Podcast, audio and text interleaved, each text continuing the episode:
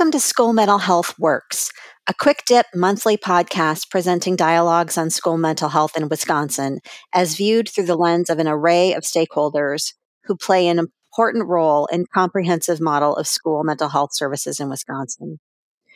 Our mission is to share the successes and challenges experienced by a range of partners in Wisconsin as communities continue to collaborate and show that school mental health works. This series is a product of the Coalition for Expanding School Based Mental Health in Wisconsin, a statewide coalition with a mission to advance and support expanded, comprehensive, and integrated mental health services within the school setting through school, home, and community partnerships. My name is Kathy Markeland. I'm a coalition board member who works with community mental health providers. And today I'm excited to be joined by Monica Caldwell, comprehensive school mental health education consultant with the Wisconsin Department of Public Instruction. Monica has been a social worker for 35 years, with half of her career in child welfare, mental health positions, and the other half in schools. She's a strong advocate for youth and family driven practices that encourage us to have greater impact through collaboration at all levels.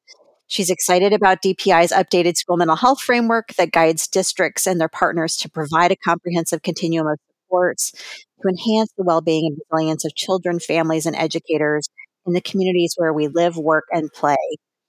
Today, our topic is one of Monica's favorite, which is collaboration. Um, and it's exciting to be with Monica and just enjoy this uh, time together today to chat a little bit about your favorite topic. So, welcome, Monica.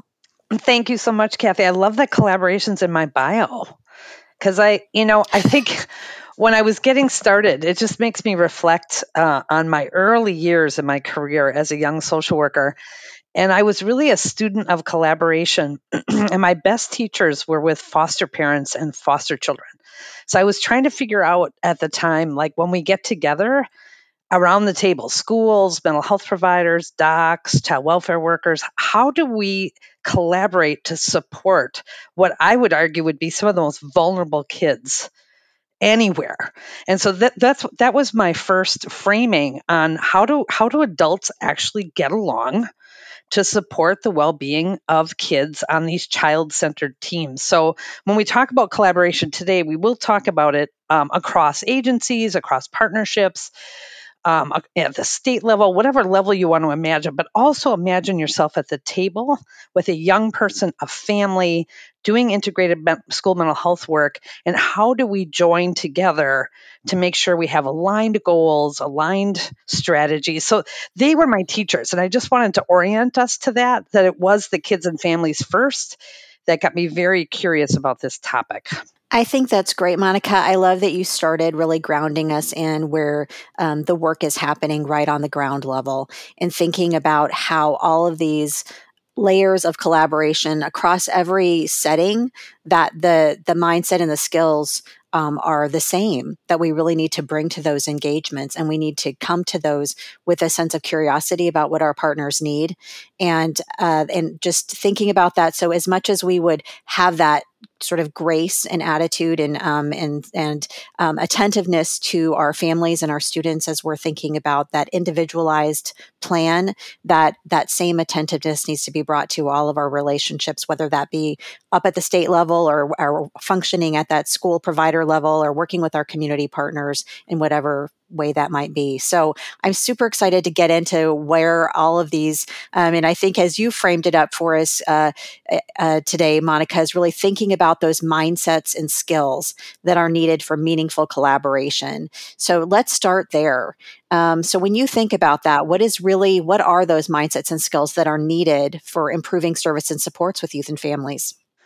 Well, Kathy, you started right away by by one of the most important mindsets and skills, and that is curiosity and discerning questions. And so, um, you know, I think we are able to lead with curiosity, with compassion, with openness with kids and families, but darn, we have a hard time doing it with each other as professionals. Well, what's up with that? I wonder. So it's just it's interesting to me that um, that we can affirm strengths and we can be curious, we can uh, get to a place of humility, kind of, you know, in that kind of open minded, what's possible kind of mindset. Uh, with our kids and families, a little harder for us to do with professionals, and that's what I'm holding out for for ourselves today in the podcast is to start with a foundation of curiosity and to really dismantle this idea that collaboration means I need to know some stuff. Yes, you do know things, and that's a beautiful contribution to the table. It's not the only thing, and I would argue even not the central thing that matters. Because if you lead with curiosity, we begin to find out right away what we have in common.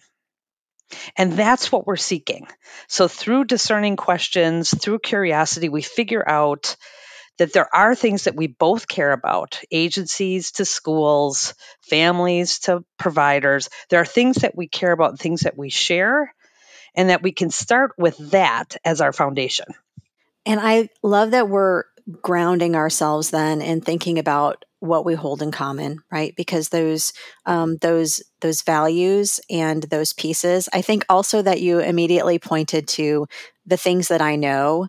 And I think that's a thing that I see a lot when we're engaging, particularly at that professional level, really wanting to share forward my needs and what I know to the table, and also feeling um, sort of a compulsion to do that to a degree that that's my contribution. That's how I add value. And so I think um, I'm interested to explore a little bit more about how we take that step back and um, and uh, try to sit and listen a little bit more um, and again come from that place of curiosity so when you think about that you know the patterns that we have at the collaboration tables what are the things that we're doing um, as professionals or as individuals coming to those tables that either impede or advance our work together? I, think the you know so even it's a simple thing. As as a professional when you're getting ready to come to a collaborative table are you thinking well what am I going to say? What am I going to advance? What am I going to put forward? Or instead are you thinking are you changing the questions? Am I coming into this meeting open? Am I coming into this meeting seeing what we have in common? Am I coming in trying to dismantle kind of one right way of doing things? So, particularly if you're in a leadership role, and I have been leader on and off throughout my career, I find I even feel more pressure to have some answers. Like, I got to come in knowing a thing, I've got to advance my perspective. So, so for example if i'm a school leader and i'm going to bring in an, a nonprofit partner i got to make sure that they understand all the things about school law about school policy about all these things. And somehow then i've lost my way to imagining what uh, we can do together right? So it's always just I'm not, I'm not saying don't bring those things to a meeting. You can and there are pauses. There are times where we look at our agendas, for example. This is also a good strategy. So your mindset might be I'm going to be curious, I'm going to be humble. But when you look at an agenda that's going to have collaboration at the center, is the other organization, the family voice, is the youth voice even present in your agenda? So I'm a big believer in collaborative agendas. Get those out early so that we can imagine how we could co create the kind of collaborative space we want together as opposed to I've got an agenda, you come as my guest. I'm going to tell you all the things. You're going to listen really well. And at the end, we hope you take our talking points. Huh. You know, so that's not the kind of uh, deeper collaboration we might imagine. So that's that's a couple of things there that I think about. Can you talk a little bit more about how you might go about um, setting the stage for that kind of agenda setting, that co-creation Monica, I'm just kind of curious how that would play forward for you when you're thinking about sitting down at a collaborative table. If you take a role that you might be playing and then how you lead through that. Well, so my first and best teacher uh, is a wraparound approach, right? So I was I was steeped in wraparound practice as a young social worker, and so what did those agendas look like when we got the teams together? We started with strengths. What what if your professionals who were coming in to collaborate on an integrated school mental health model said, "What do you bring to the table that that illustrates your strengths? I want to know what you offer that's going to make our work together better." And then when the agenda is being set, even if you can't send it out in advance because we're so darn busy, pause before you start and say, Hey, I want to hear from you. What's important for you to bring to the table today? I put together a few ideas, but I want to hear from you as well. So I'm a big believer in that. And then stop and look and see if any of the agenda items might benefit from a circle process. So we can't do the circle process for everything, right? I, I get that that's not possible in some of our meetings, but there might be an agenda item where you want to hear from everybody. We're bringing everybody's voice to the quieter ones, the people with less power. It equalizes power by using the circle agenda. And so maybe I say, you know, when we get to this particular item where we're talking about family engagement in our school mental health initiative, I want to hear from everybody at the table. I'm going to do a circle for that one as opposed to just you know the flow of conversation so those are a couple of examples that i think can change the way we do business that's really helpful and i i knew you'd have some go go to concrete strategies for us in that space to be able to really uh, sort of dig in and and what is that what is that sort of um, kind of that setting yourself up for success in that space look like? Um, and what what might and, and and putting yourself in a state of readiness. I think one of the things that you noted in there was sort of that um, that busyness factor. And so i know one of the things we've talked about when you think about the challenges in this is that oftentimes one of the constraints that comes up for people is just this sense of time and this scarcity of time to really um, so all of those pieces you know even doing the circle process like you know that sense of um, that tension around um, i have things that i need to we need to move through this. And so how do we how do we kind of work against that or try to uh, manage through that so let's talk about those two bad boys openly here urgency and a scarcity mindset. So both of those things are in play and and they're real, right? They are they are part of unfortunately the grind culture that we have established in our professions where we are sort of over committed and under resourced. So I, I'm not taking any of that away. I also though want you to notice in a meeting if people are beginning to think very short term or they're rushing through things, you're likely to get a product that you're not real happy with. So, urgency leads to short term thinking. Urgency also leads to premature answers. It leads to premature focusing. Scarcity mindset means we think short term. We don't imagine something that's more sustainable. And, and these are all just not only uh, products of our environment, but just products of a mindset. So my invitation on any of these mindsets or even the shadow side this urgency this scarcity mindset is just to simply name it. I'm not saying we can take it away but you can wonder out loud at a meeting are we moving too fast here? Is it, is it time for us to pause? Should we set that agenda item aside so we can give it more of our time and attention? Is there other things that we can bring to the table that will that will make us feel more resourced? Not only money but just um, ways that we can share in kind you know services with each other imagine um, roles that are blended that we can you know support each other more more efficiently so Right. I also want to just mention that sort of right behind uh, the shadow side of urgency and, and time compression and scarcity is perfectionism. Oh, Kathy, you know, we want to get it right, don't we? And you can imagine how these three things working together perfectionism, time urgency, and scarcity make us constricted at the collaboration. They, they limit our thinking and our possibilities. And so, again, my invitation is just notice that. Like, gosh, I'm just wondering at the table here, are we, are we really focused on trying to get it right? Or are we focused on deeper listening and really trying to get multiple perspectives to create the plan to move forward where all voices are, are heard. And I would argue specifically the voices that matter the most. In my case, in our case, it's kids and families and other people that might we informal supports, uncles, aunts, tias, all those people that we might bring to our school mental health table who when their voices are amplified, I assure you the product, the collaboration, what we're trying to create together is much more meaningful.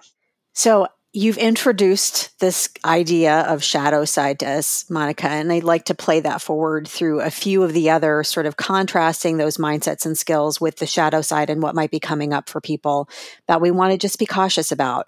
And I think I think the construct is so helpful for setting up an awareness and creating that self awareness to just do that little bit of self check uh, within when we're coming into the situation to be asking ourselves and prompting ourselves with some of these questions. And this I, that's why I really really like the way you've um, set up sort of thinking about what what what might be a, a, skill that we're seeking and where we might fall and have a pitfall, right? And where this shadow side shows up. So um, play that forward through us on a few other settings, for example, when we might get stuck in a meeting or things that might be going on. Yes, love it. So, um, for uh, the other thing that you know we talked about the advantage of preparing for a meeting getting ready to do some good listening and one of the things that i that i've sort of in a funny way but also honest way says w-a-i-t wait why am i talking right now? Like am i adding value to this conversation or might it be useful for me to just rest my shoulders back to be curious to be humble? And in particular with good listening i also find a superpower skill at the collaboration table is summarizing so when you've heard from somebody or when we are you know somebody has taken a perspective or multiple perspectives have been shared if you have the uh, one of the things that you know your role might be to add value at the collaboration table is to summarize what you've heard. And what the summary includes multiple perspectives, but it also includes what we have in common. So the summary is affirming. It, it, reminds us what we have in common. It might edge us toward the next right step forward. It might summarize and then lead into another question. And so that's a very um, very important uh, shadow the shadow side is we talk a lot right the shadow is we have time urgency the shadow is that we feel like we have to get it right but there are there's these new i i don't think they're new i think it's just reminding ourselves to come into meetings with these other skills in place perspective taking is another one that i want to spend a little time on which I think in human services, this is again one of our superpowers. We do, we can absolutely get into the shoes of other people. This is our muscle. This is our strength. This is our, our way of being as student services professionals, as mental health professionals. And we are vulnerable to things like confirmation bias, which is this idea that I'm going to really like the ideas I know the best. And these new ones make me a little nervous and I feel constricted and I kind of want to maybe shut it down because it doesn't fit with my schema, like in my head. I know, like, it's a simple example, but I. I often struggle myself with tech. Like technology is such an important part of the of meetings now, virtual spaces, all these other things, Zoom rooms, all that. I'm not that good at it, right? So I I tend to get constricted and I I, I don't bring my best foot forward in spaces where I'm stretched and I don't know how to put a Google Doc or a other you know what do they call those things padlets and all that so i mean it's just i'm feeling stretched and then i get constricted because my confirmation bias is can't we just hang out and talk at a table? Can we can we do it the quote unquote old way? And so i have to stretch myself in that way. Does that make sense? Like the it, it does make sense. And i think um i think i think uh that there is that there is a piece of that right of needing to step outside of where we're comfortable. I just also um, appreciate your calling out this question of confirmation bias. I think i think it's i think it's in that same space as you note of staying where i'm comfortable living right like this is the space i know these are the things that i've seen um, and so it's uh, it's it's easier to engage in the experience and judge the experience based upon my experience. exactly. exactly. Well, and you know, so we, we hope the collaboration table will open up possibilities. We want to see possibilities through multiple perspectives. What gets in our way is this is the way we've always done stuff. Like there's there's a way that we've yeah. done it that that works for us, and that that right behind confirmation bias is status quo bias, right? So we like our own thoughts right. the best, and we certainly like the way we've always done things. And those things, and again, what so notice that within yourself, hold up the mirror. If you notice it at a meeting in a partner or a family or a parent or whatever who's just feeling like we have to do it this way, my kid is broken, their things are never going to get better, we can say, Gosh, I'm feeling like you just wonder out loud without judgment. Are we are, are we at a place where we're not imagining possibilities here? Can I encourage the group to think more broadly about this issue?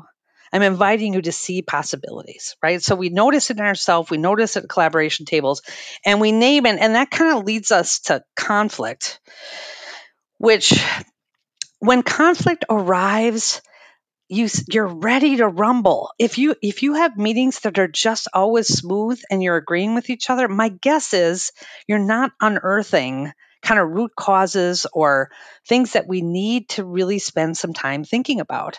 So if your meeting went smooth and nobody disagreed, that's fine. Those are, there's a good place for that. If somebody cried, if there was an argument, if there was a disagreement, if there was somebody shutting off their camera, if somebody even walked out, wow, okay, what happened there?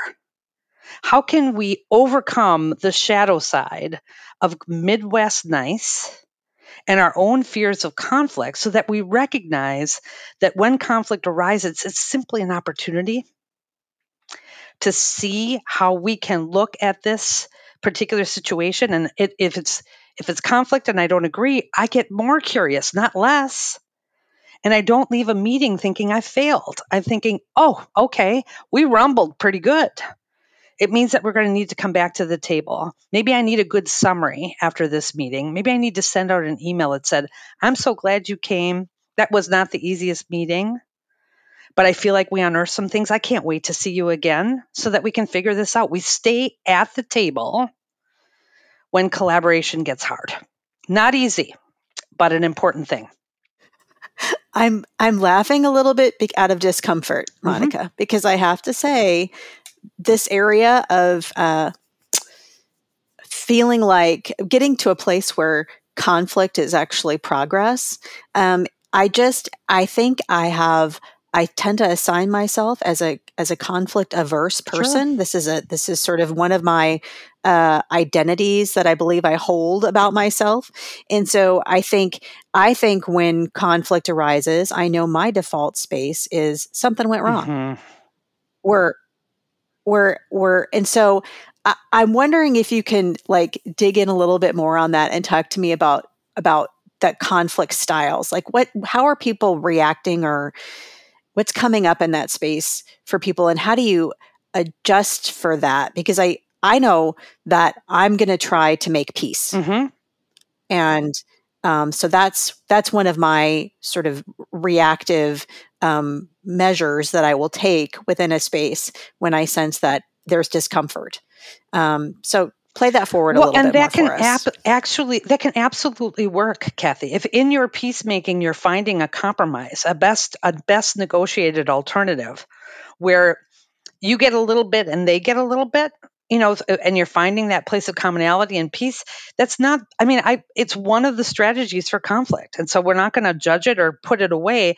I think when competition gets at the table and we know we have turf issues between organizations, between individuals. When there's a competing style that says, I'm going to win and you're going to lose, there's got to be a winner here. That's fraught.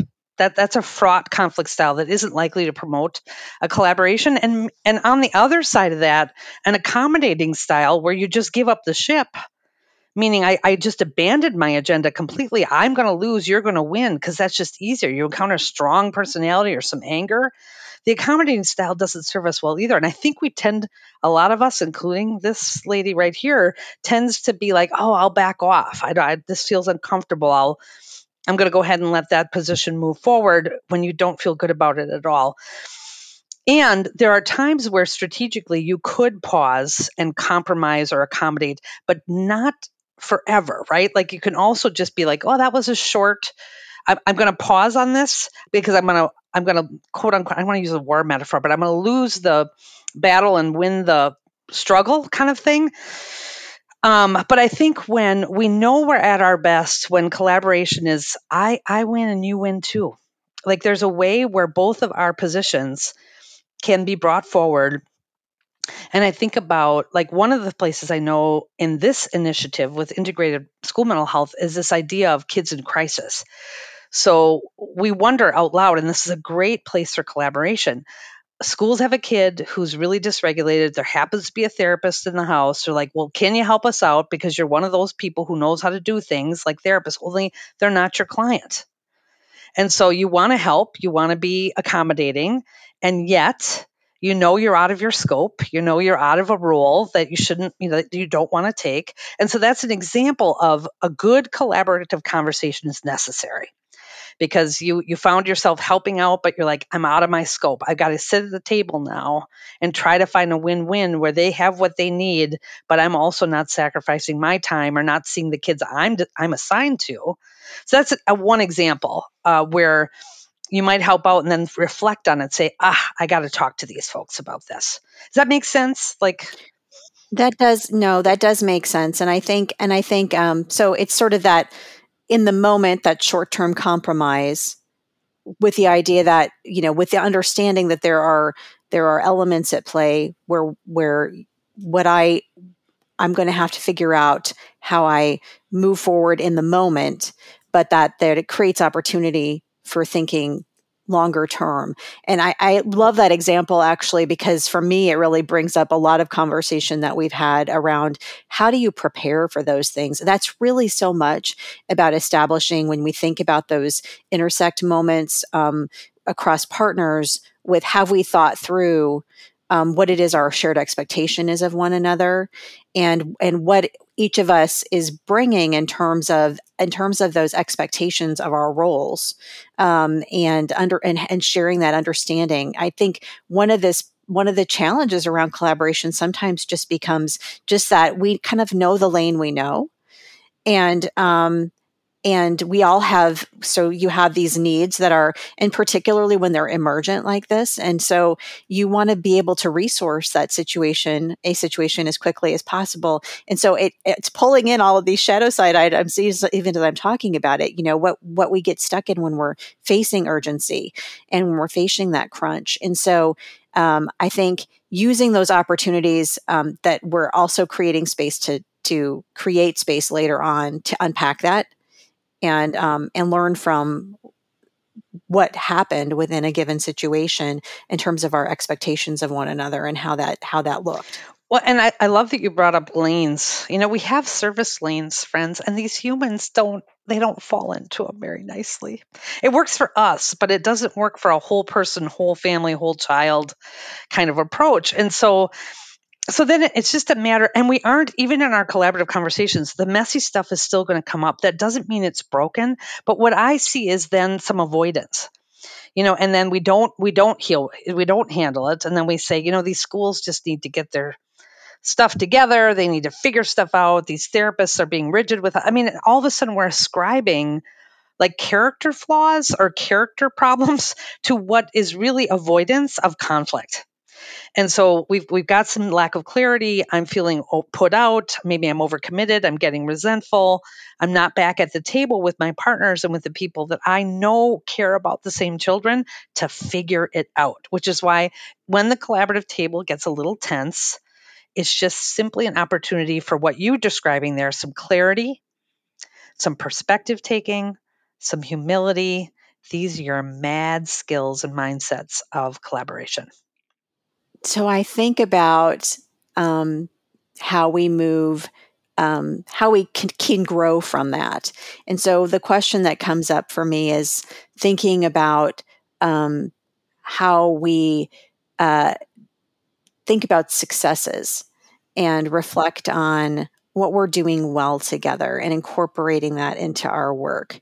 So I'm wondering if you could talk a little bit about about that struggle for wanting to have it all and uh, maybe needing to recognize when we've got a little. Yes, yes, yes, yes. So the the the last really the last mindset or skill I would love to leave you with um, here today in our conversation is this idea of dismantling get it all done yesterday and get it done perfectly right? Like, you know, eh, uh, first of all, we're in a messy business. I don't even know what perfect means. So let's let that go.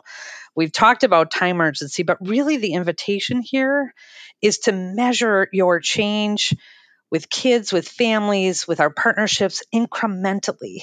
Small wins matter, which is why maybe the meet next meeting you're at starts with a small win, starts with a strength so that we can see that and we never rest in it, folks. We just keep moving for the next thing.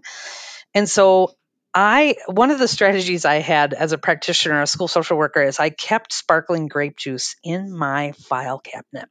Back, yes, I had a file cabinet back in the day, and I I had my my sparkling grape juice and plastic glasses, and occasionally I would just bring those to a meeting, like a teacher meeting or a partner meeting or whatever, and I would say, let's lift a glass to remind us that we have made great strides in our work together. We're not, it's not done. It, it's messy. It's not perfect, but incremental change is where it's at. And celebrating small wins will keep us at the table, particularly when conflict does arise and we feel so busy, our heads are spinning.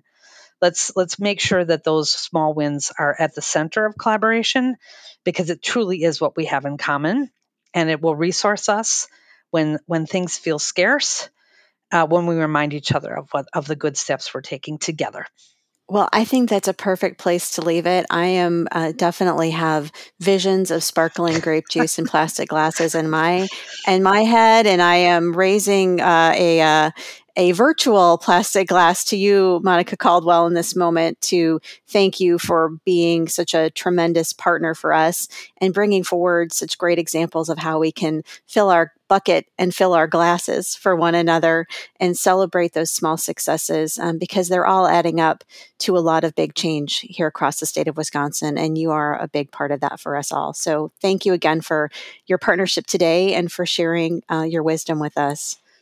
And thank you, Kathy. Glass back right to you because mutuality is where it at. So clink, clink, clink. Let's stay in the work together. And uh, I feel so proud of how far we've come in Wisconsin. I can't even tell you from 10 years ago to now, we have so much to feel good about. Hear, hear. Looking forward to future episodes? Make sure to subscribe on the podcast platform of your choice and leave us a rating so that others invested in better mental health for Wisconsin students can find us. We welcome your questions. You can reach us and find resources and learn more by checking out today's show notes and by visiting the Coalition's website at schoolmentalhealthwisconsin.org. Until next time.